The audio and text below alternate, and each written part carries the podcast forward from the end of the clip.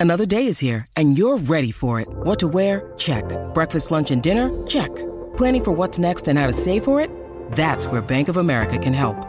For your financial to-dos, Bank of America has experts ready to help get you closer to your goals. Get started at one of our local financial centers or 24-7 in our mobile banking app. Find a location near you at bankofamerica.com slash talk to us.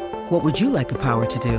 Mobile banking requires downloading the app and is only available for select devices. Message and data rates may apply. Bank of America and a member FDIC.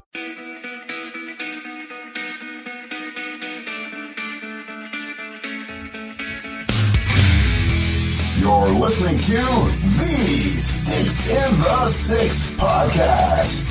Here are your co-hosts, Andrew Forbes, Peter Baracchini, and Alex Hobson.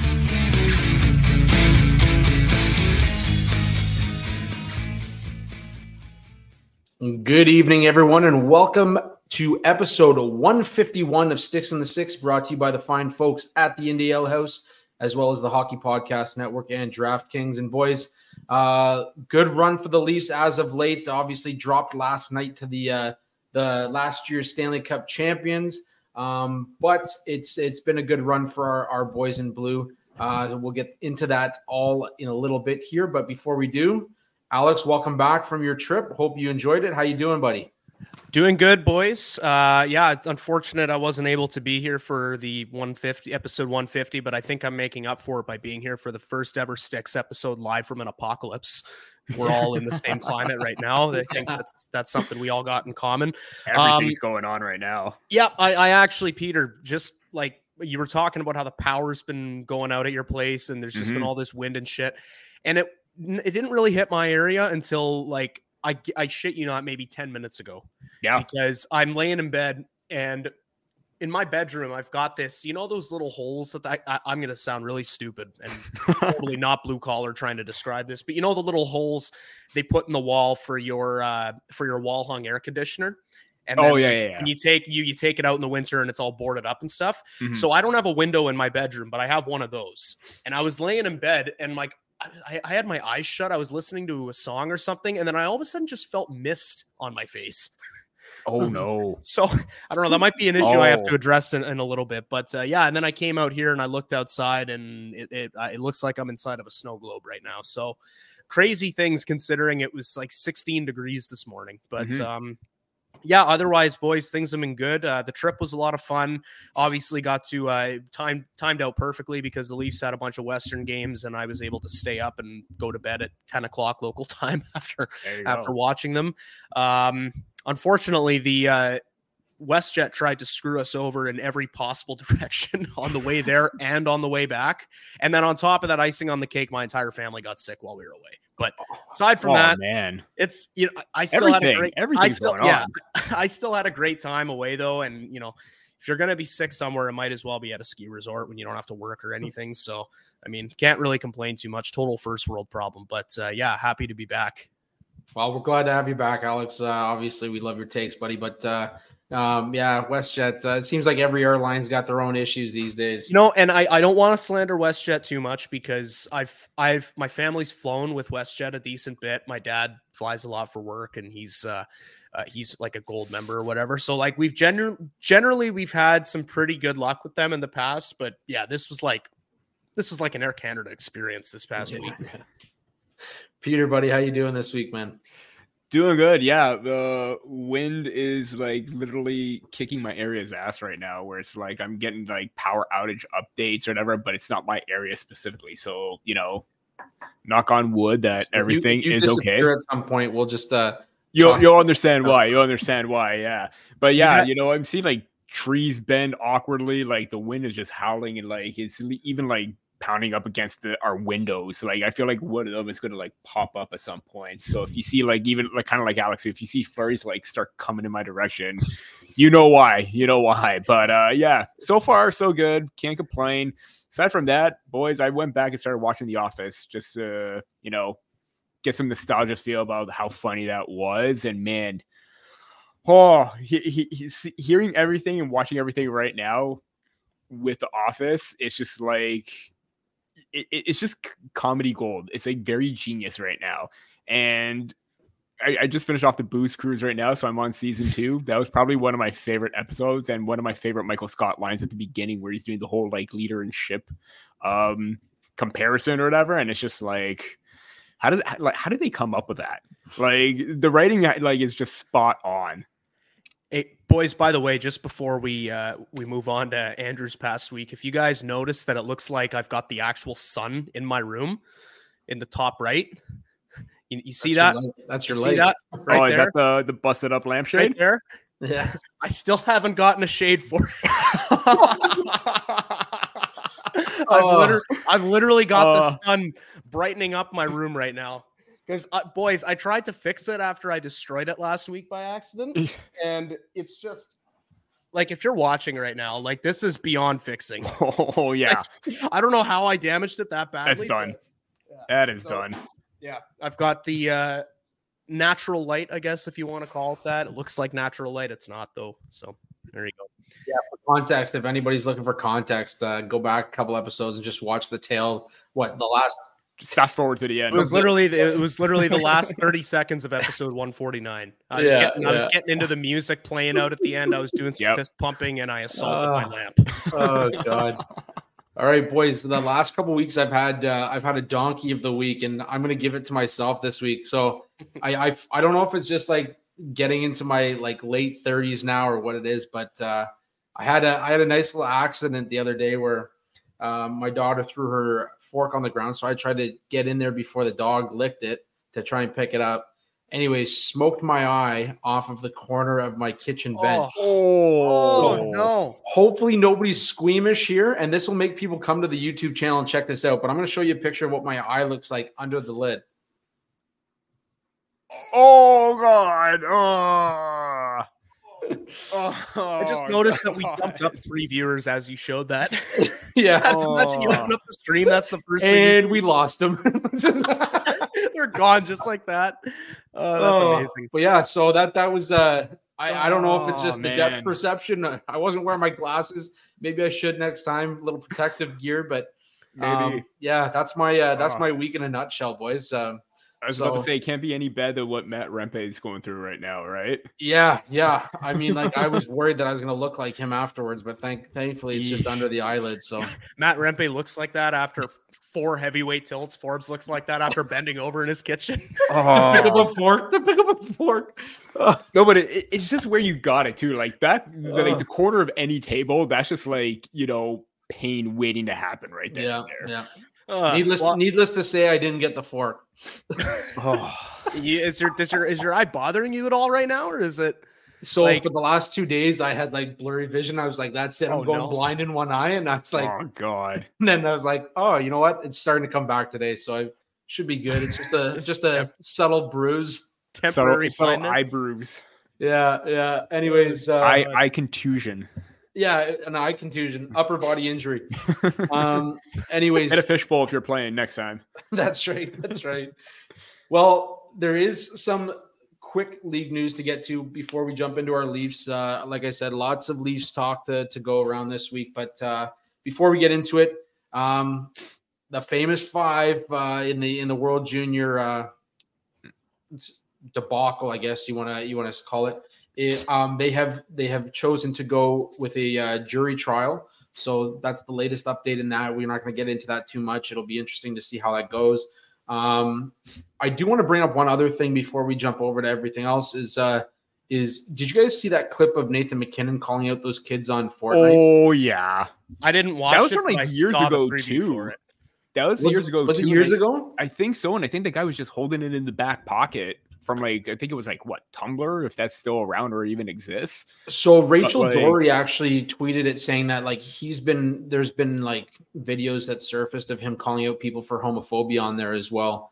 But like if you guys listen to it, just uh Oh yeah, call check out. it. Rachel, Rachel Doerrie uh, retweeted. I don't know the original account that uh, that tweeted it, but um, it, basically Nathan MacKinnon's calling out these kids for saying, you know, racial slurs, and uh, you know, it, it's just it's phenomenal. It just makes you value a person like that so much more. Um, and he's just how basically. I was just about to say how like the kids don't even know that that's like a pro athlete right now calling them out online, and it's probably just putting them to shame.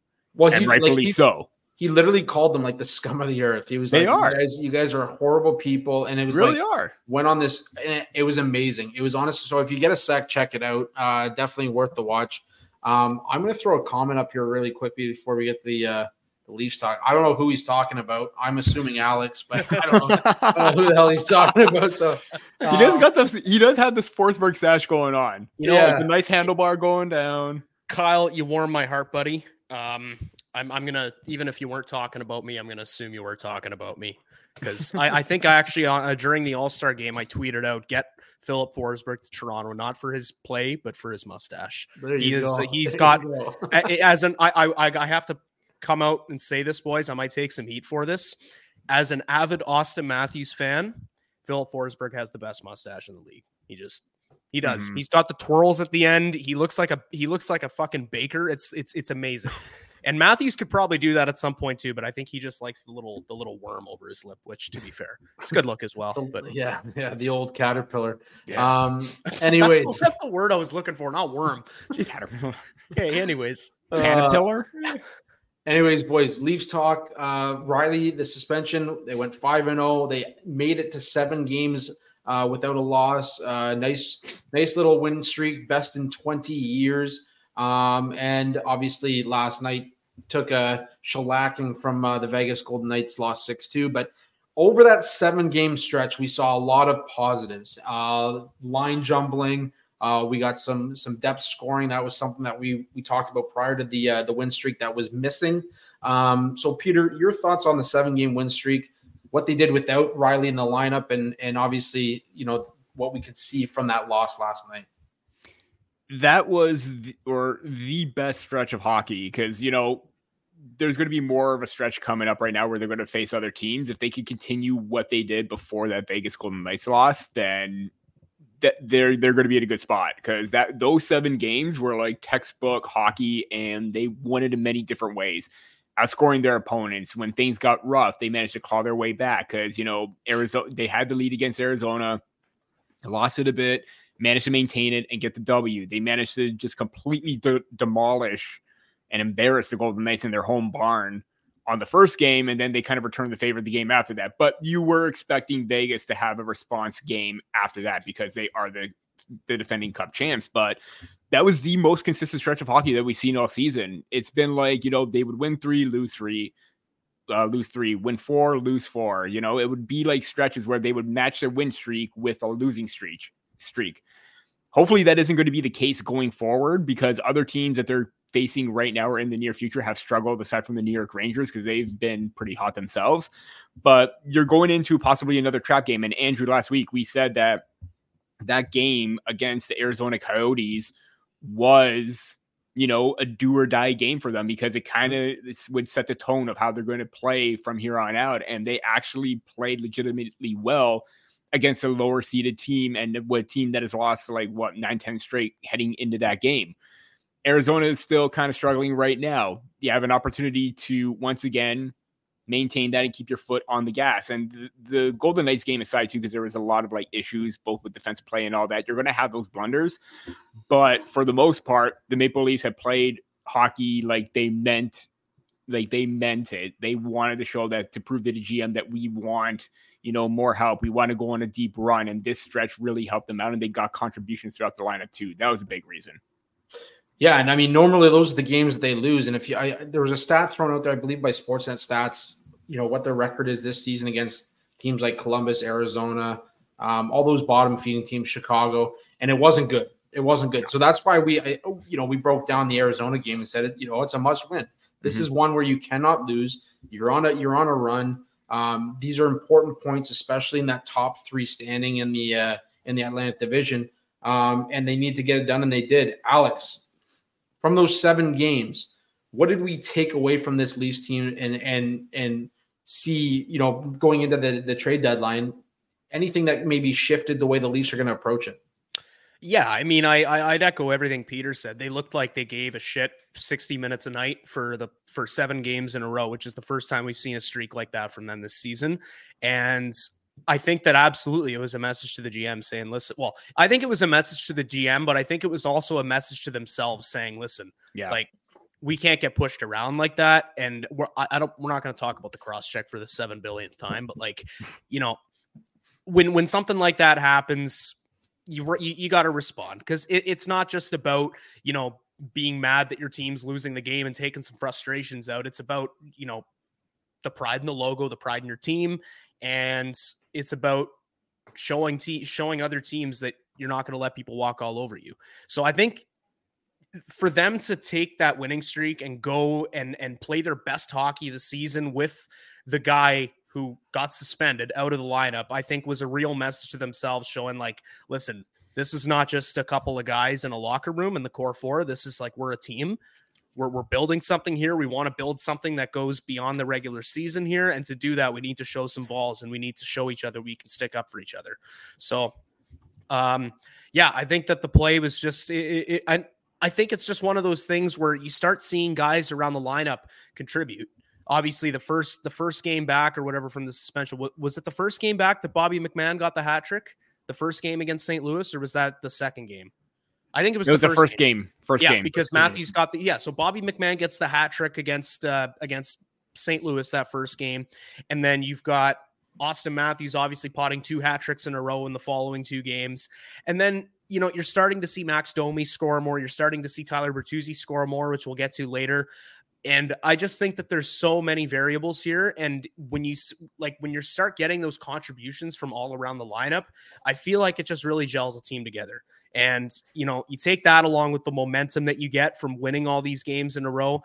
And at this point, I mean, I don't know why they can't play that brand of hockey for the rest of the season. And you know, Peter, you mentioned that losing that game to Vegas. I don't want to say it was it was it, sh- it should have been expected, but at the same time, you should not be going into your second game against the reigning Cup champions in one week thinking mm-hmm. that you're going to win. Yeah, or at least and they did have it, a good start too. And they did. They had a good start, mm-hmm. but it became apparent after a bit that Vegas just I, I don't even want to say wanted it more because I don't think the Leafs' effort in that game was bad.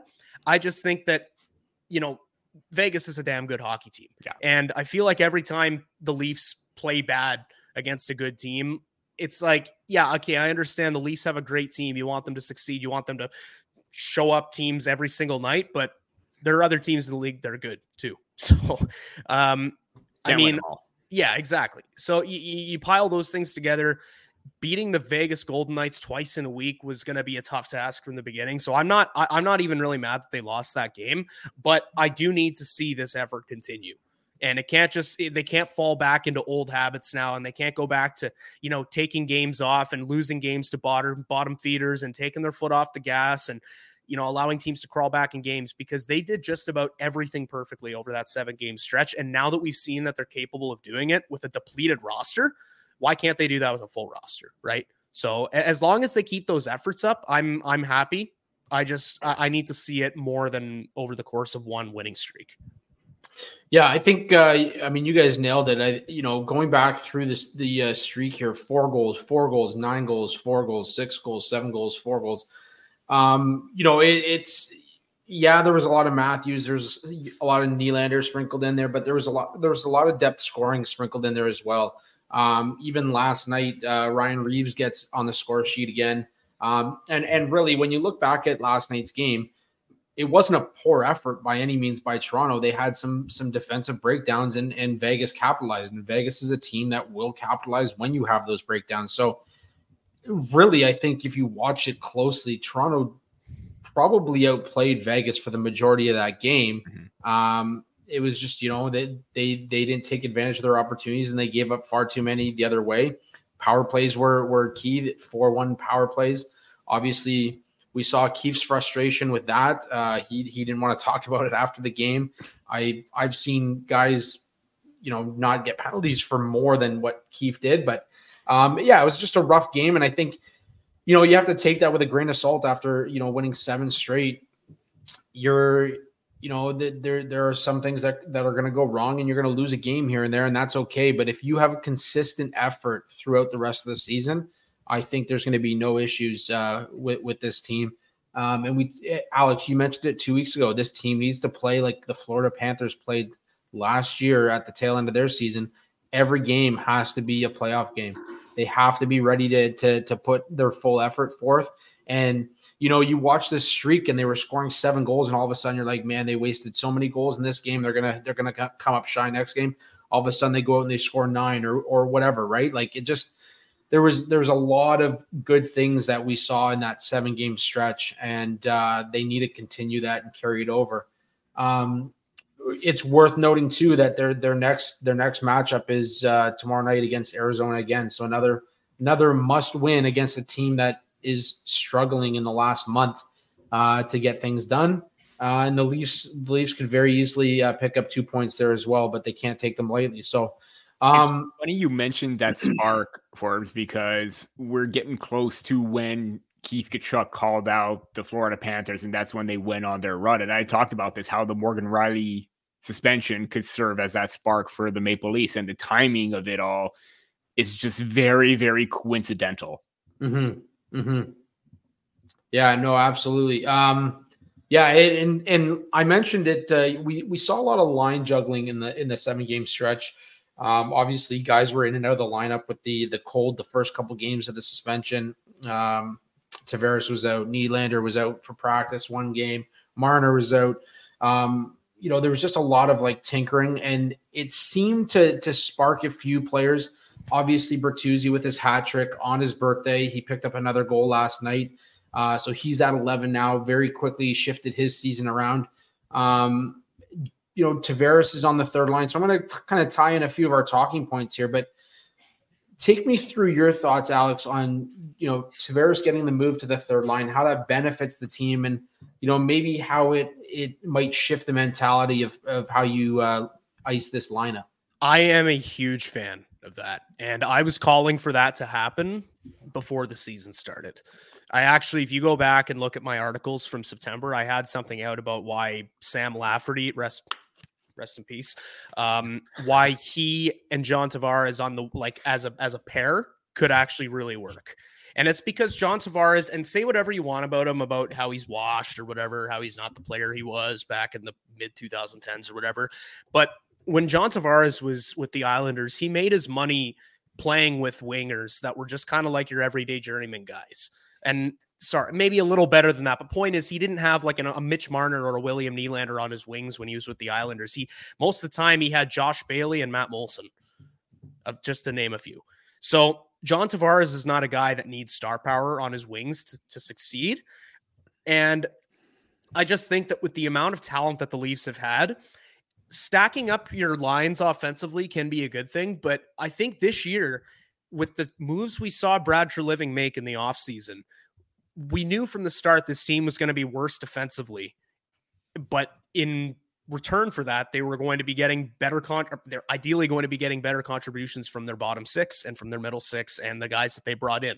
That's why you know you see guys like Alex Kerfoot go out the door and get replaced with Max Domi. Yeah, Max Domi far worse defensively than Kerfoot was, but I think he's got more up, more upside offensively, and I think he's also just got a little bit more of that mean streak. And not not to say he's a big, you know, he's a trucking hitter or anything like that, but you, you saw even again in that game against Arizona when uh, he was he was jerking around. What was it, Sean Durzi? I think it was beaking mm-hmm. at William Nylander. Like, so point is, with the amount of moves the Leafs made this offseason, kind of revamping that bottom six, they should have been experimenting with spreading that offense out from like from the beginning. And the article that I wrote that I'm that I'm thinking of the not the other one that I wrote because I had the one with Tavares and Lafferty being together. I also had one suggesting the Leafs split their talent into two power play units instead of just loading up the one. And while they they're still loading up one power play unit, they've made one crucial change there that I've been calling for for a couple months now, and that is Tyler Bertuzzi in front of the nets. And I just think that I, I, think that you know, for a guy like Bertuzzi, and I'm sorry, I'm kind of like pivoting off of the question you asked me and moving on to the Bertuzzi talking point, but really, you know, you're wondering why this guy's not scoring goals. You've taken away pretty much 80% of his opportunities to get in front of the net and do damage, which is where mm-hmm. he makes his money. That's where he scores most of his goals. I think 20, 20, 21, 22, when he had 30 goals with Detroit, 15 of them were in front of the net. So I, I think that in bringing in all those guys offensively, you have the ability to spread offense out and you don't have to worry about, you know, it's not one of those things where if you had put Tavares on the third line two years ago, his wingers would be Mikheyev and Engvall, right? Like you, you've got guys on his wings who are a little more offensively inclined, like a Nick Robertson. You've got guys that are like they're younger, like they're they're they're not safe in the lineup per se, like they're playing every day as if like they can be taken out of the rotation. And I just think that that along with getting Bertuzzi onto a line with Max Domi and then you know not putting him on a line where he's the second net front guy because when he's with Tavares and Nylander, Tavares is kind of typically a net, net front guy as well. So the fit just never really made sense. And I think that it, it took way too long, but it looks like the Leafs have finally found their optimal forward lines. And while I think de- the addition of a defensive forward would still be welcomed at the deadline. I honestly would have no problem if the Leafs went into the playoffs with the offense they have right now, because got to consider as well on forward, you, your, your deadline addition could be a healthy Calle Jarnkrok, right? And by the time you bring Jarnkrok back into the lineup, I mean, you just have a that is a deep four lines, man. Especially if you keep the lines the way they are. Basically, keep that top six. You got Knies, Matthews, Marner, you got Bertuzzi, Domi, Nylander's your top six. Now imagine taking Calle Jarnkrok and putting him on the third line with Robertson and Tavares, and then dropping Bobby McMann down to the fourth line with Kampf and Holmberg. I mean, like that's that's an infinitely deeper forward lineup than we've ever seen with the Leafs, uh, except for last year after they made the O'Reilly acquisition and all that. But point is, I feel like that was a long tangent. Point is, I think that they've had the opportunity this year all along to spread their offense out and not have to just rely on cramming those four guys into the top, like into the top two lines, and then just expecting Bertuzzi and Domi to chip in elsewhere. Like those guys are offensively minded. You got to set them up in positions to succeed as well. And I think Keefe has finally figured that out. And I think that's why we're seeing such an outburst in secondary scoring these past couple games. I mean, it makes it tough too to move McMann down to that fourth line with the that's, way that he's. Well, that's my point. Well, right? I if, would argue that you would probably keep him there with Tavares and Robertson because they have that great balance with mm-hmm. McMann and Robertson doing the heavy leg work. We know JT isn't the quickest guy, but having Domi and Burt with Nylander, they're energetic. But the way that McMann has proven himself right now to move up into the lineup, no offense to Jarnkrok, we're like we're big Jarnkrok well, stands. We're fans of his. It's not even it's not even that. Like it like if you make that argument, that's just a compliment to how deep this team is. It's yeah. not even a slight towards Jarnkrok. Imagine you've got Calle Jarnkrok on your fourth line. Mm-hmm. Like yeah. and with that, and with Cam picking it up and Reaves playing like he has the last few yeah, games, or even since like you know the actual cross check or whatever the last since the suspension happened. You know, he out he, in two instances he out muscled the Golden Knights D what a one on three for a shot on goal, and then he scores a goal later in the game. Alex, I, I know like we see your tweets about Reaves all the time online about how you know this is the best we've seen from him, but it, it is true. And now that we have the Ryan Reaves that we expected, this fourth line now is more competitive. And this fourth line, I actually pulled up some of like the stats, um, or the like the stats from like recently of Holmberg, Kampf, and Reaves, um, in six games. This is from MoneyPuck uh sure, again like limited amount of like you know a sample or whatever but holmberg camp and reaves are on for three goals for zero against a 5.17 goals for per 60 minutes where have we seen that from the fourth line at I'm, any point this year? I'm just going to point this out to Peter because there was a there was a graphic on Sportsnet on Tuesday night about the fourth line specifically on Saturday against the Colorado Avalanche. Pontus mm-hmm. Holmberg, David Kampf, Ryan Reaves. They had they played 10, 10 minutes, 34 seconds, expected goals of 92% and Corsi of 81%. I mean, that's that's, that's what a fourth line's supposed un, to do. Unheard of numbers for a line with mm-hmm. Ryan Reaves on it. And yeah, can I just say, boys, that by the time this season is over, if you if you type Reaves into my little search bar on my Twitter profile, you are going to go on the roller coaster of your life because I have, I, I, man, I'm not going to lie about it. I've written more than one article this year talking about how that signing was Brad Treliving's biggest failure, and it hasn't even like this. We haven't even gotten into the thick of the deal yet. Mm-hmm. But on the inside, man, I want to see Reaves do well. I want to see Reaves in the form of like the guy that he was with the Vegas Golden Knights on the year that they went to the Cup final. I want to have that energy guy. I want to have him getting in the faces of the other team. Like no one wants to chirp Ryan Reaves. So I'm I do I do I'm going to feel bad at the end of the year when I go back and look at all the articles where I basically said that they need to d- find a way to dump him as soon as possible. But I mean, he's proving everybody wrong. He's proving me wrong. He's proving the the stats gurus that were convinced that this was going to be dead from day one. They're proving he's proving them wrong. I mean, I think it's just uh, it's great to see Revo finally stepping up a little bit and earning his role on the team. So I'm gonna I'll just throw this at you since we're on the Reaves topic right now. Uh, he played 73 games last year, had five goals. He's played 31 games this year, has three goals. I think he's more underrated than people people give him credit for. I I agree that you know the signing the dollar amount might have been questionable. It, it's still to this this point might be questionable, but the fact that he's you know he's his legs are so much he's so much quicker than people give him credit for. Yeah. And that adds an extra element to that fourth line as well, because not only do you have this big body bruiser, enforcer guy that can tear your head off and eat it, he's you know now you've got a guy who's coming in quick too. You've got you've got to make your mind up and make that decision and he forces the opponent to make that decision which allows for turnovers which allows for that fourth line to get opportunities. He's exactly what this this team needs and he's playing like that right now and that's what they this is this is why they acquired him. This is exactly why they they they signed him and yeah i think i think if you you, you have to keep him in the lineup right now because the way that he's playing i mean he's playing with more confidence than he had at the beginning of the year there's no question about it. Um, in terms of the the lineup, um, yeah, I just I think the way that it is right now, it's like um, you know, you brought up JT and and being on the third line, and, and yeah, I mean maybe he's taken a step back in terms of his overall skating, but this is a guy who still has 17 goals so far this year. There are only, I believe it's 86 players in the NHL that have more goals than him this year even if he scores like one or two more, he's up in the top 50 in goals uh, by players this this season, and that's pretty remarkable for the 33 year old. Um, obviously, moving up and down the lineup. My biggest criticism of of Sheldon Keefe from day one has been, you know, his his manipulation of the lineup, the way that he moves players around and and never seems to stick with the same guys except for maybe those top two lines. And I think what he did over the last seven game stretch is exactly what he needed to do when he had those guys out of the lineup. He was mm-hmm. he was literally throwing shit at the wall and seeing what would stick. Right? Like like that's that's you know, close your eyes, throw a dart. Okay, well you're on the second line tonight. And and it worked for him and it allowed for him to to to get a, a better feel for some of the players like Bobby McMann. This is a guy who was undrafted.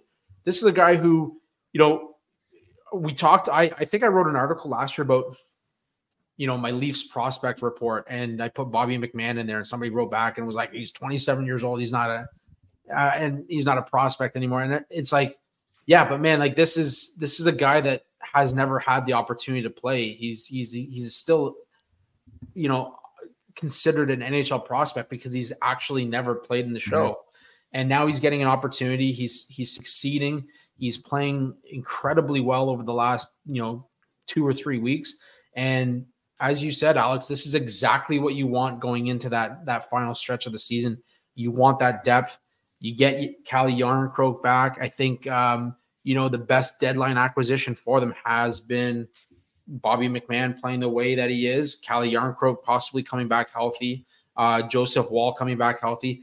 All the pieces that they're missing, they're getting except for maybe on defense, and that's the one spot that they can, you know, look back at and and and uh, maybe gravitate towards when it comes to the deadline.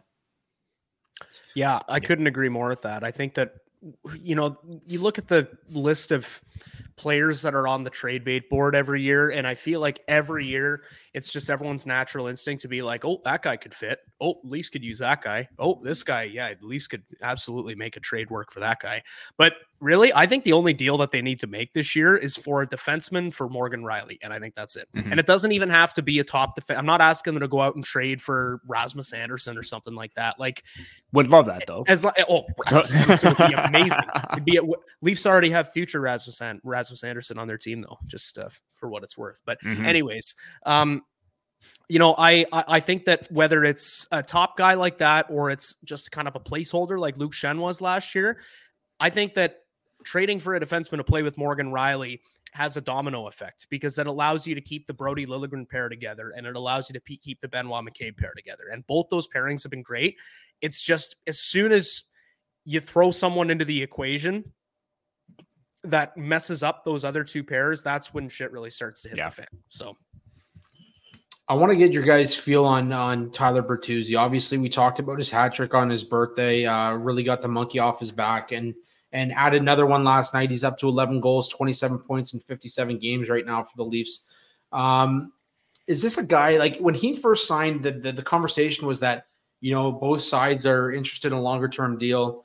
Obviously, the the first half of the season didn't go the way that either side wanted it to. But Alex, I'm going to throw it to you first. Is this a guy that maybe they look at and and has the potential to re-sign in Toronto, maybe at a lesser dollar amount than what was first thought of?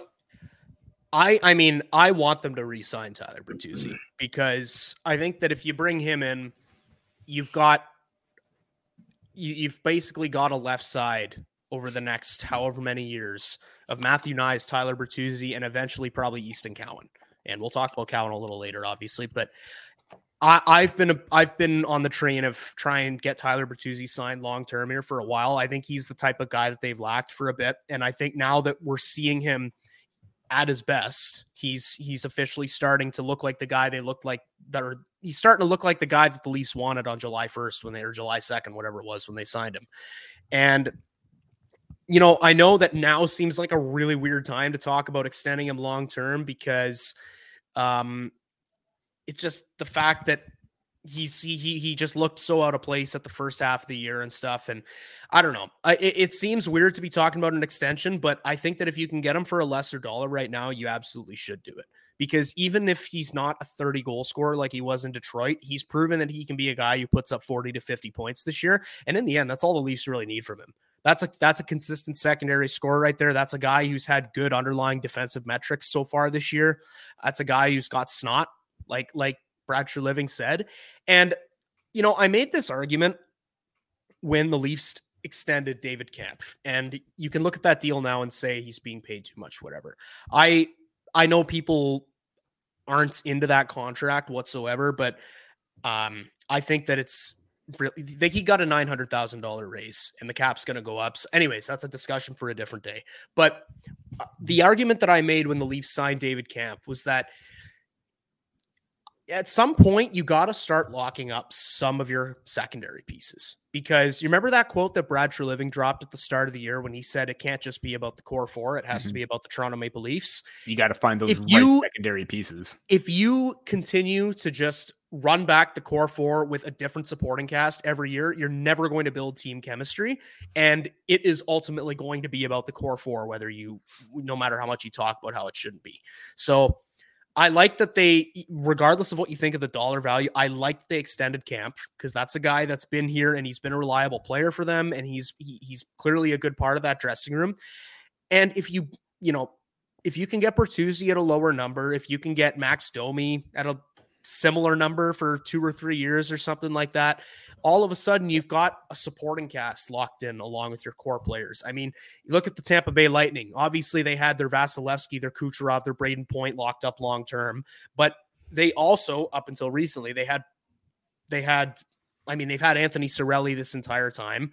Um, and you look at some of the defensemen that they have as well, Erik Cernak. Like, I'm just spitballing here, but point is, you got to have a supporting cast around the team and around the core that the core can get familiar with and that you're not just every year going into the offseason saying okay new third line let's go bargain bin hunting for some guys with good analytics and and pick up someone who's you know you, you know you know what i mean? Like I, as much as I as much as I do think that Dubas was great at finding value, sorry, finding value signings like the Michael Buntings out there, and obviously found some value in Ondrej Kase, and he found some value in David Kampf as well half of those guys are leaving every other year. So I, I feel like I feel like for Bertuzzi, you're not only locking up a secondary scoring piece, you're locking up a guy that seems to have meshed really well in this dressing room so far. And, you know, by extending Auston Matthews over the summer, you extended this team's cup window by five years at least.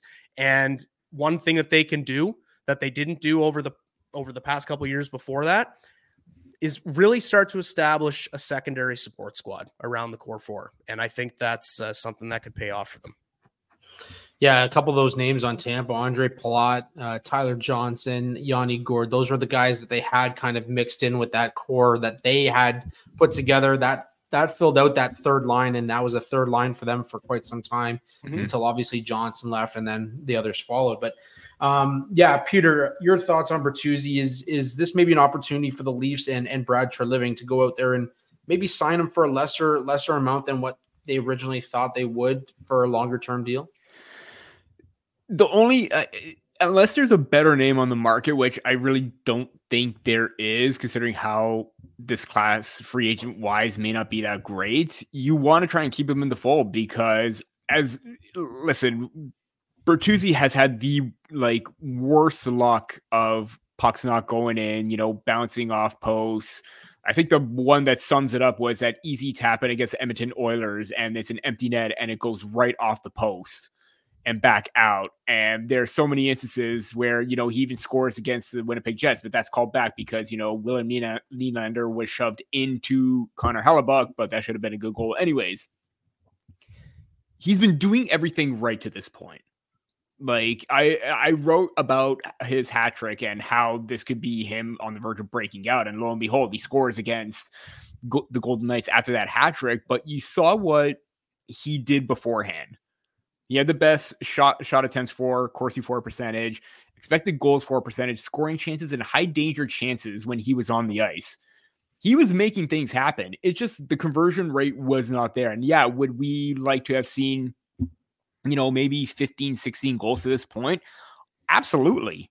But it, it, it just wasn't working out. And he was doing everything right. And even Keefe said that you know, he was doing the little things to be successful. It's just a matter of converting. And now that he scores four goals in two games, this could be something that jumpstarts him. And I think that whole entire, um, you know, meshing or rejuggling of the lines that has him with Domi and Nylander, where he's still that second line left wing uh, player, but you have other players that could, you know, keep up or that plays at a quick rate like him that to me spelled that there's potential right now. And if he could get hot in the second half, absolutely the Maple Leafs could re-sign him. There's been talks that they wanted to extend him even on uh, January 1st when that window could open up. I think they wanted to see more of a larger sample because even Keefe calls him. He's a fearless. He's a fearless player and he's a gamer. You know, this those are the type of players that make a difference in the playoffs. And everyone was basically saying, you know, do you trade Bertuzzi, what have you? What's going to happen now? He's not making or living up to that 5.5 million that he's earning right now. But this is what I was talking. Like, I'm probably haven't said it like out in the open, but I've been thinking it deep down. If you were to trade Tyler Bertuzzi right now, or before he got these four goals, imagine if he goes to an actual uh, like another playoff contending team, and he starts converting and making those chances, and he's going to be the difference just like he was kind of with the Boston Bruins last year, but the whole entire team fell flat. But he was very productive. That's going to look really, really bad. And the fact that now that maybe, yeah, goal totals are starting to come up right now, that's huge. He's getting, you know, he, he got the monkey off his back. He's starting to get hot. He's got to feel really good about himself right now that pucks are going in and that's going to continue for him and his line mates because you, see both Bertu- or Bertuzzi feeding off Domi and Nylander. A little too much passing at times against Vegas, but he managed to convert anyways. If he's able to continue this kind of pace, like if he's still able to do a 20 to 25 goals and assists at maybe 4, 4.5, I think that's going to be very good value for the Maple Leafs in the long run, even if it's not like a long term deal, maybe like three, four years to see what you can get and see if he can still build off of what he did despite the struggles. I, I think it's going to be a big home run if Bertuzzi can get back to what he was, not necessarily when he scored 30 goals for the Detroit Red Wings, but being that pest and in your face type of player that crashes the net constantly like he was with the Bruins. Yeah, I mean, forget for a second even the uh the the goal total. I mean, what he did in that game where he scored the hat trick might have been the most inspired play I've seen from him all season, mm-hmm. blocking mm-hmm. shots, getting back on D, playing a 200 foot game, being physical, uh, getting in the face of the opponents. And, and it, it was, you know what it was? It wasn't, it wasn't, you know, Hey, I need to get something started here. It was confidence. It was, yeah. all of a sudden he pots one, he's starting to play more confident He gets his hat trick. He's playing more confident. Then he comes out last night. Obviously, the team, you know, wasn't as as good as they should have been, and yet still Tyler Bertuzzi is is right there, and and he pots another one and, and continues that streak of confidence. That's what it is. And if you can get that going, I mean, this is a different player that we're talking about. And again, this goes back to the whole idea of making an acquisition at the deadline without actually making a, a move, right? All of a sudden, you've got a Tyler Bertuzzi who's putting the puck in the net. All of a sudden, you have a Max Domi who's putting the puck in the net. This is exactly what the Leafs brought them in for. This is what they want for that mm-hmm. little stretch at the end and, and getting into playoffs. They play with a little bit more feistiness to them. Um, yeah, I, I, think this is the perfect opportunity for for Brad Treliving to go out and say, "Hey, what can we get you for?" And knowing that the cap's going to go up a little bit, and knowing where they sit now with with their bigger contract signed, um, it's it, it's it's an important time for Brad Treliving to kind of look at the future of this team and and like Alex said, build that build around that core, build that su- supporting cast. No movie is a good movie without the su- the roles that support the main actor and actress. So that's what we're looking at with the Leafs. I'm sorry. I thought you were in the middle of queuing up one of your great segues into the game. no, no. read. That's why I went and went to drop the mic. No, mic no, no. Drop. But before we before we jump to the next topic here, uh, fellow writer over at the Hockey Writers, Haynes Evans, covers the Haynes. Arizona Coyotes uh, for the Hockey Writers. Three great guys talking some hockey right now. When will I get my invite? Well, missed opportunity. we should have had him on today. Yeah, I, yeah. I was thinking the same thing as as soon as I saw your uh, your comment, Haynes. Um, definitely a missed opportunity. We'll have to get you on. Uh, no Maybe we get him on. We drop the ball there. Yeah, talk, yeah. We'll talk about that, bud. Talk some yeah. talk some Yotes next week, maybe after the talk a little hindsight Yotes, up. especially if we lose. What did we do wrong? But yeah. um, especially if we when we lose, you mean they're not they're not winning two games against Arizona this year, man. Don't kid yourself. Yeah, yeah. So um, Haynes, yeah, definitely we'll we'll get you on. Thanks for tuning in, buddy. And uh, with that, boys, we'll look at the lines Arizona and Toronto as we get into our quick word from the DraftKings sports book. Um, great sponsor for us at THPN. Um, we know hockey games move fast, but with DraftKings Sportsbook, an official sports betting partner of the NHL, you can score faster than anything happening on the ice. This week, new customers can bet five bucks and get 200 instantly in bonus bets. As I mentioned, head over, look at the games, the lines for tomorrow. Toronto, Arizona. Arizona's in town. Toronto's paying minus 250. Uh, if you like the over under, six and a half goals, which is very, very much likely. Um, and uh, obviously, the Leafs are favored by one and a half. That's paying plus 105. Um, but uh, yeah, uh, download the, the DraftKings Sportsbook app with code THPN. New customers bet just five bucks on the NHL and get 200, and 200 instantly in bonus bets only on DraftKings Sportsbook with code THPN. The crowd is yours. Gambling problem? Call 1 800 Gambler or visit www.1800Gambler.net. In New York, call 877 8 HOPE NY or text HOPE NY 467 369 in Connecticut. Help is available for problem gambling. Call 888 789 7777 or visit ccpg.org. Please play responsibly on behalf of Boot Hill Casino and Resort in Kansas. 21 plus age varies, varies by jurisdiction. Uh, void in Ontario. Bonus bets expire 168 hours after issuance. See slash hockey for eligibility and deposit restrictions terms and responsible gaming resources. NHL and the NHL Shield are registered trademarks of the National Hockey League. Copyright NHL 2024, all rights reserved. Orbs, I just have to say, man, like I, I have an utmost amount of respect for you for that last part, especially of the of the read when you got to go through all the phone numbers and all the codes and stuff, because that's usually the part that everyone reads at normal speed and then they speed it up at the end of commercials. Yeah, and yeah, you're, yeah. just you're just out here raw dogging it. I love it. Hey, man, uh, you know what? I, I, uh, you gotta you gotta help those people that are having the problems. Um, Listen to Forbes. I, I'll tell I'll tell you right now. I feel like I feel like I got it going at so I I got a bunch of guys at work kind of you know on the app and and uh you know I didn't realize how many degenerates there are out there until I had a few of these guys go on the apps and they come in every day. Hey, what are your what are your bets today? What are your bets? Who are you taking for goal score? they rely and, on you. Uh, yeah, I realized very quickly that uh, I might have created a few monsters out there, but um Haynes uh thanks again. I'm always available. I don't know if I have much to say about the Yotes non-existent wins. Just let me know. We'll get you on, buddy. We're excited to get you on.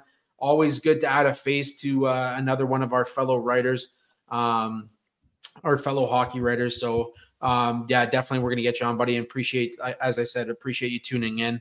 Um, guys, before we close it out here, just a couple last things about our Leafs. The trade deadline is obviously coming up March 8th, I believe it is. Uh, Leafs, obviously, with our what we've talked about, the, the, the focus for this team has to shift to D. Peter, you did write a piece about uh, what the Leafs are looking looking for. Um, a few names that you want to throw out there. Let's throw it to you first, buddy. Yeah, it's funny because about a few weeks ago, Chris Johnston mentioned, you know, the Maple Leafs being uh, in on Sean Walker, but also a name that I really liked at the beginning of the season. That was Alexandre Carrier from the Nashville Predators. And obviously, both are puck moving defensemen, both have the speed and the transitional play, but I feel like Carrier, Carrier might be more of a flyer and more of a player that you could probably pay less to get than let's say Sean Walker because I think the asking price is still going to be high. But Carrier has a lot to prove because he has been on the decline, but his underlying numbers are very well. So he's a guy that I'm thinking that could be like it could slot in as a four to six kind of D man, right hand shot, a little bit undersized, but he's still very competitive. I do like Nick Seeler. I think he could be another option that could be very cheap to get. Um, I feel like, you know, he's got that rough and tough bruising mentality that, you know, Simon Benoit plays with, but he doesn't, he he's basically the same type of player as Benoit. I think he would be a very good complementary third pairing defenseman. And if the Maple Leafs want to go for, you know, term, you know, there there's probably some talk, not necessarily some talk, but a lot of people are talking about, you know, possibly going after Adam Larsson or Will Borgen in Seattle both players have one more year on their deal after this one, which would be more likely to be able for them to pay that first round pick as opposed to paying it for, let's say, Chris Tanev, where you know you there's still that uncertainty where he's got his injury history. Are you going to resign him in the offseason kind of thing? At least if you have that one more year of security with another player, I think that first round pick is definitely worth moving in that regard. But I feel like those are some of the like top names or some of my favorite names that like stand out if you're looking at a defenseman. There, again, I did write about Rasmus Andersson when Kevin Weekes broke that teams were calling about him. I think he'd be very ideal, but is Calgary really going to let him walk? If he's made available, great. Toronto could work over whatever price needs to be paid for him. But you know, wishful thinking at that point. But those four players are probably a little bit more realistic this time around. Yeah, Alex. I mean, kind of the same same idea. There seems to be a lot of conversation around the uh, the Seattle Kraken as a possible trade partner for the Leafs. Is there anything that you're seeing? Any guys that maybe uh, come to mind or around the league that you're kind of honing in on when it comes to the uh, Leafs trade deadline acquisitions? So my I have decided that my picture perfect acquisition this year that's actually like potentially attainable is Adam Larsson. And I just think that you know he checks off so many perfect boxes. He he's a he kills so many penalties for the Kraken. He I he what I think he was leading the team. I think he's like second on the team in hits or something like that. Like he's he's t- near top of the category for both hits and block shots. Can chip in a little bit of offense, and he's right-handed. He's just you know the perfect guy that you when you visualize a partner that needs to play with Morgan Rielly, he's like the perfect thing that comes to mind that having been said, I think Friedman said on 32 Thoughts earlier this week that Seattle wasn't interested in moving him, which tells me that if they do end up moving him, it's going to be for a way too expensive price. So I have pivoted off of Adam Larsson and I have taken a couple steps back and I've essentially settled for, and don't take this as an insult, I've essentially settled for um, the great value version of Adam Larsson, and his name is Will Borgen. And I think just you know, strong first pass. He's got. I, I remember I was looking at his NHL Edge page. I think he's in like the. I think it was the 91st percentile in terms of top speed. So he's a he's a better skater than he than he brings on because he's 6'3, 204 or whatever it is. And he basically does all the things that Larsson does. He doesn't bring as much offense though, from what I gather. So I mean, you're looking for a, to pop off. Yeah, like you're looking for a guy who's got term. You're looking for a guy who's right-handed, who's physical, who can block shots, who can play alongside Morgan Rielly. I think Will Borgen fits that bill perfectly. And um, I'm not gonna lie, I haven't watched a ton of Will Borgen highlights, believe it or not. Um, I don't really have like a like a repertoire of Will Borgen lore that I go back and look at every day, but um, I do think that he, from what I've seen of him, he seems like he'd be a pretty perfect fit, and I don't think that's. I, I just don't. I don't know. I don't. I, I don't see this guy going for a first round pick. So I think in terms of affordability and in terms of every other aspect of his game that the Leafs are looking to fill, I think he could be a pretty perfect fit. Yeah, going back to your thought about uh, you know Larsson and, and what Friedman said, um, I wonder how much of this is like you know teams kind of fronting like where they where they stand on certain players to see if they can kind of draw more out of uh, out of a trade in an instance where they where they move that particular player. I, you know, I don't I don't know. Obviously, obviously he's an important piece of Seattle's uh, lineup and and uh, veteran leadership as well. But um, it, it's interesting because uh, you know it, his name wouldn't float out there unless it was something that like there was a potential that he could be moved. Um, another guy I want to throw out. I like I like the Borgen pick actually, but another guy that I'd like to throw out is Jamie Oleksiak. And the only thing with Oleksiak is is his cap hit right now is 4.6, I believe, for the next two years after this season. Uh, and he does have a modified no trade clause. So it, it would have to be a conversation, I think, before it, it would uh, it would happen. But he's he's another guy that I think fits well with with Morgan Rielly. and he's more that uh, defensive uh, stalwart. He leads the team in hits, and I believe he leads the team in block shots as well. Uh, but he's a guy that you know I think the Leafs had some interest in um, you know a couple years ago, and and just it didn't work out. And but uh, definitely a guy that uh, would would bring a lot to the team as well. So, um, yeah. Other than that, I do want to I do want to touch on Easton Cowan as you had mentioned. Um, sorry, before we do that, uh, Joseph Woll uh, had his conditioning stint in uh, in the HL with the Marlies. Uh, had a good outing, uh, looked well, played well. Now he's back up with the team. Um, there's a lot of conversation about the Leafs possibly running with three goaltenders. Obviously, Jones has Jones, for the most part, has done the job that he's been asked to do. Uh, Alex, your thoughts on one Woll coming back? Who gets the start tomorrow? And are the Leafs running with three player, three goaltenders?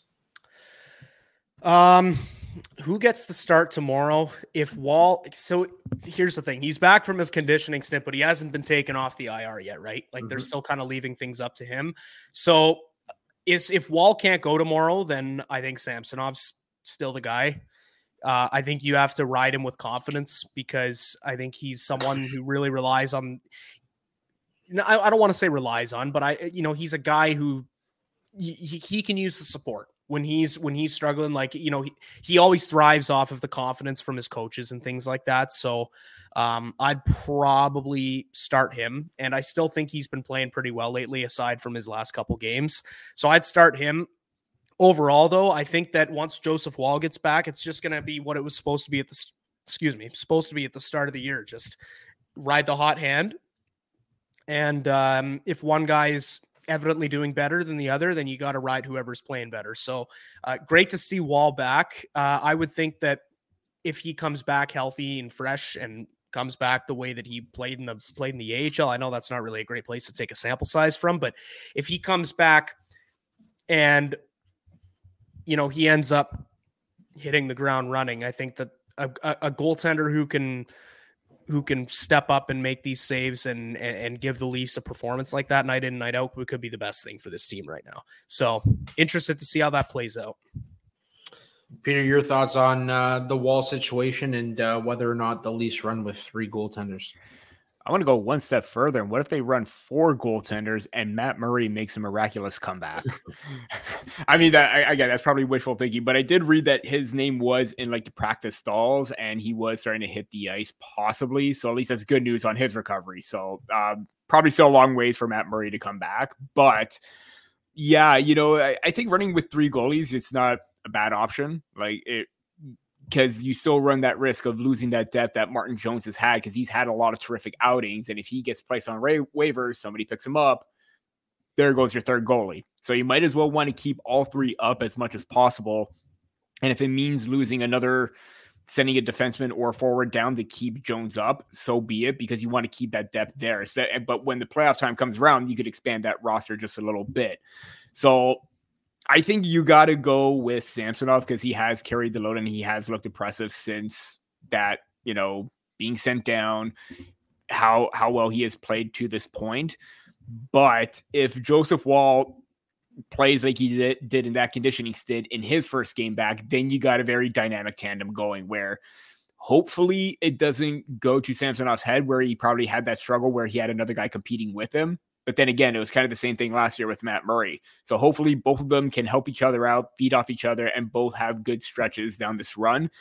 Uh, so Samson, Samsonov, short answer, but it wouldn't surprise me if Woll kind of retakes that because of how consistent how consistent he was before then. But if both goalies are up to their or playing at their game and at the at a high level, then it's a good thing for both of them. Yeah, I mean, I think you have to run with three goalies right now. Like I said, I think you know Martin Jones. Obviously, his numbers are you know average, I guess, but uh, you know he's done exactly what you've asked him to do. Kind of come in there and be the band aid fix while you you were you were down uh, uh, Woll and and Ilya Samsonov. Obviously, uh, he was out for a little while too with his uh, his conditioning stint as well. So, I mean, I, I think that's that's something you have to consider, especially with how things went last year in the playoffs. You know, you have to have that extra extra goaltender on the roster. Um, in, in saying that, I, I like that Woll hasn't come off the IR yet. I like that they're going to wait and, and let him let him get to 100%. As I've said multiple times on this show, the ankle for a goaltender is such a huge piece uh, for your side to side, post to post. Um, I, I, I can't I can't stress enough how important it is that he's 100% before he comes back. And I think for the time being, Ilya Samsonov is going to get the job done. I think, you know, like you said, Alex, you got to run with him tomorrow and and let him kind of bounce back off of what was a rough game for him um, and, and, give him the opportunity to, to come back and, and gain back that confidence. He's he's a guy that's uh, that you know feels that confidence and runs with it and, and, allows it to drive his game. And if if he loses it again, all of a sudden you're you're back to square one with him. So um, uh, yeah, I think that's where we stand with that. um, boys, before we before we close it out, one last thing. Uh, Peter brought up a great uh, great little um, uh, I guess quote from uh, uh, Sportsnet uh, prospects analyst, we'll call him Jason Bukala. Um, today on the Fan 590 was speaking about Easton Cowan and, and the London Knights and um, kind of talked about where Easton Cowan would go in, in this year's draft based on what he's done in his draft plus one year. Um, so, Peter, I don't know if you want to quickly play that audio and then we can kind of run off of that. Yeah, so this is off of the uh, JD uh, Bunkis podcast, which was aired or pro, uh, posted on the Sportsnet 590. So this is the way to start it is okay. Easton Cowan, if he was in the draft this year, where would you slot him? Like, is he a top five pick if he's in the draft this year? Then? Oh, he's a top, and that's a great question. Uh, so he's definitely definitely a top ten pick in this draft cycle based on what I see uh, for this the quality of this draft. Like Cowan can score more than Knies is going to score, but he's going to play with the. Uh, he's going to be Knies light in the hard areas. He's going to be tenacious. He's going to have. He's going to be in the fight. You know what I mean? Like along the wall and doing those types of things. I don't. I've used this loosely, and I don't want everybody to get in, you know, you know, too excited. But he's kind of like a modern day version of like a Darcy Tucker. Like Darcy Tucker's era was different. The game was played different back then. Mm-hmm. Understand that now. You know how Tucker was always in it. Like this guy's going to be always in it, and he's going to score. So um, that's why he's a top six for me. Hey, Jason. Yeah, so I mean, take that for what you will. Uh, as as he mentioned, like take it lightly the comparison to Darcy Tucker. But Peter, your thoughts on Easton Cowan, what he's done this season, and and you know, obviously a prospect that I don't think the Leafs are are going to give up at any point in the next little while.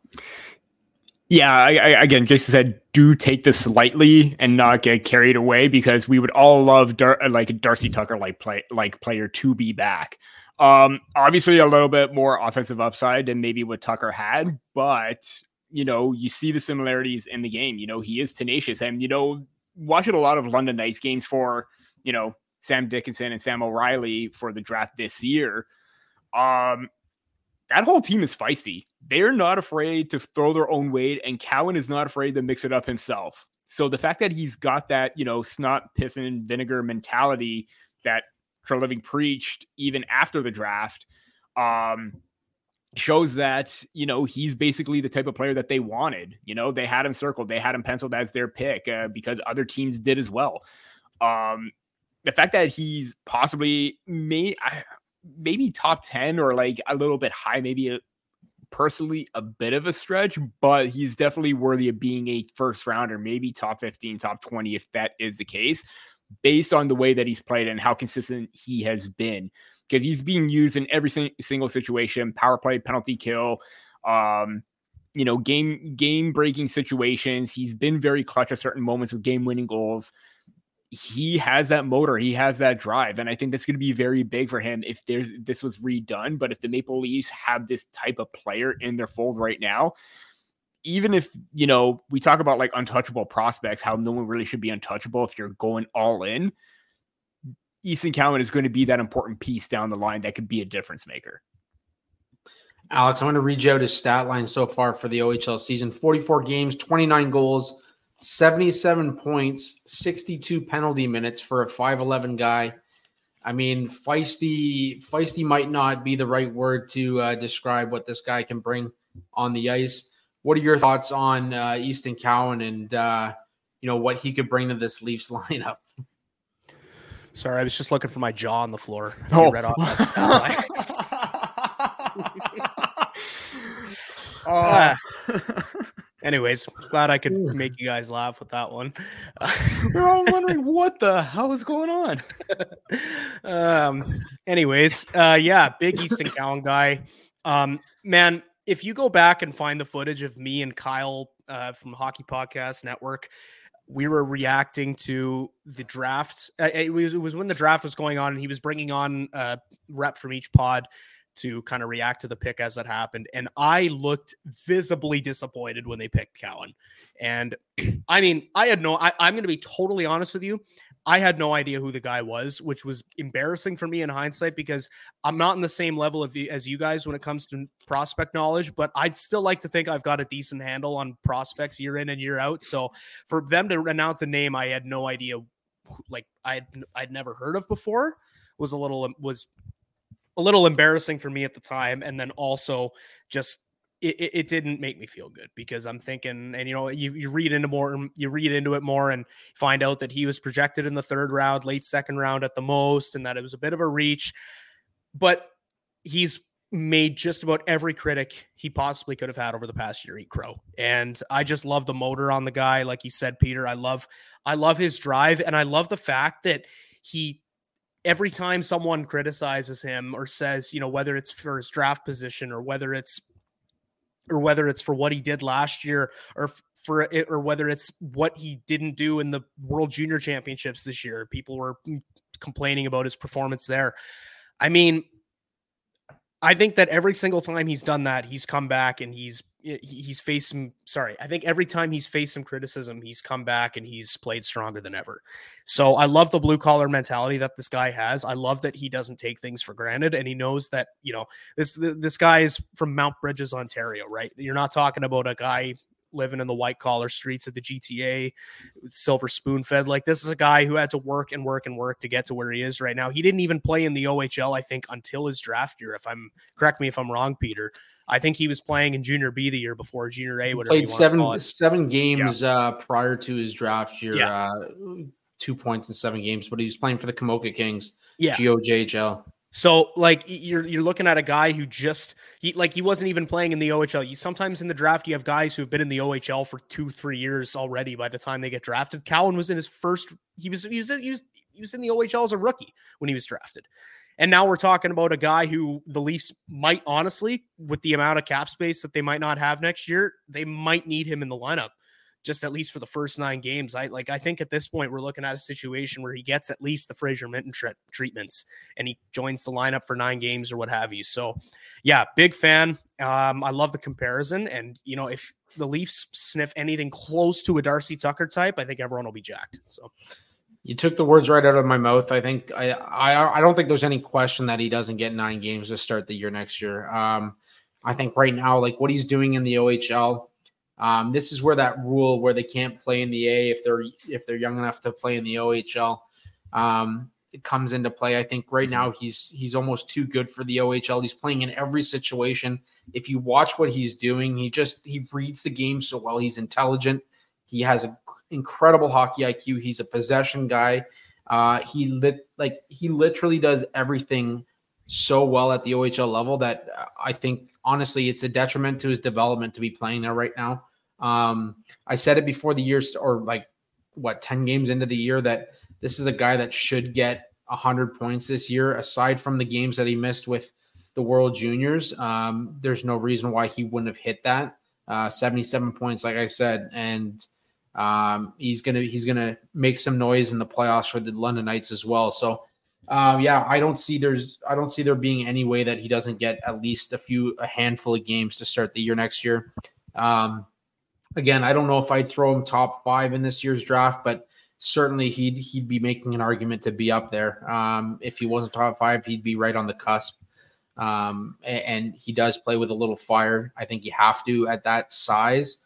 Uh, and and like you said, he's a blue collar type of player. He he he fights for every inch of the ice that he gets. And and uh, man, if he's anywhere close to Darcy Tucker, it's going to be a fun fun time watching this kid come up. So. Imagine yeah. an incident happens when he's on the ice and someone pokes him from the bench and he just goes after him when he's on the ice. Man, that is, that is definitely going to be something to watch. Or hammers a player like uh like Tucker did with Kapanen. Boys, re- unrelated, unrelated, but Ryan Leslie of Sportsnet just tweeted the eyes emoji with nothing else. So just throwing that out there.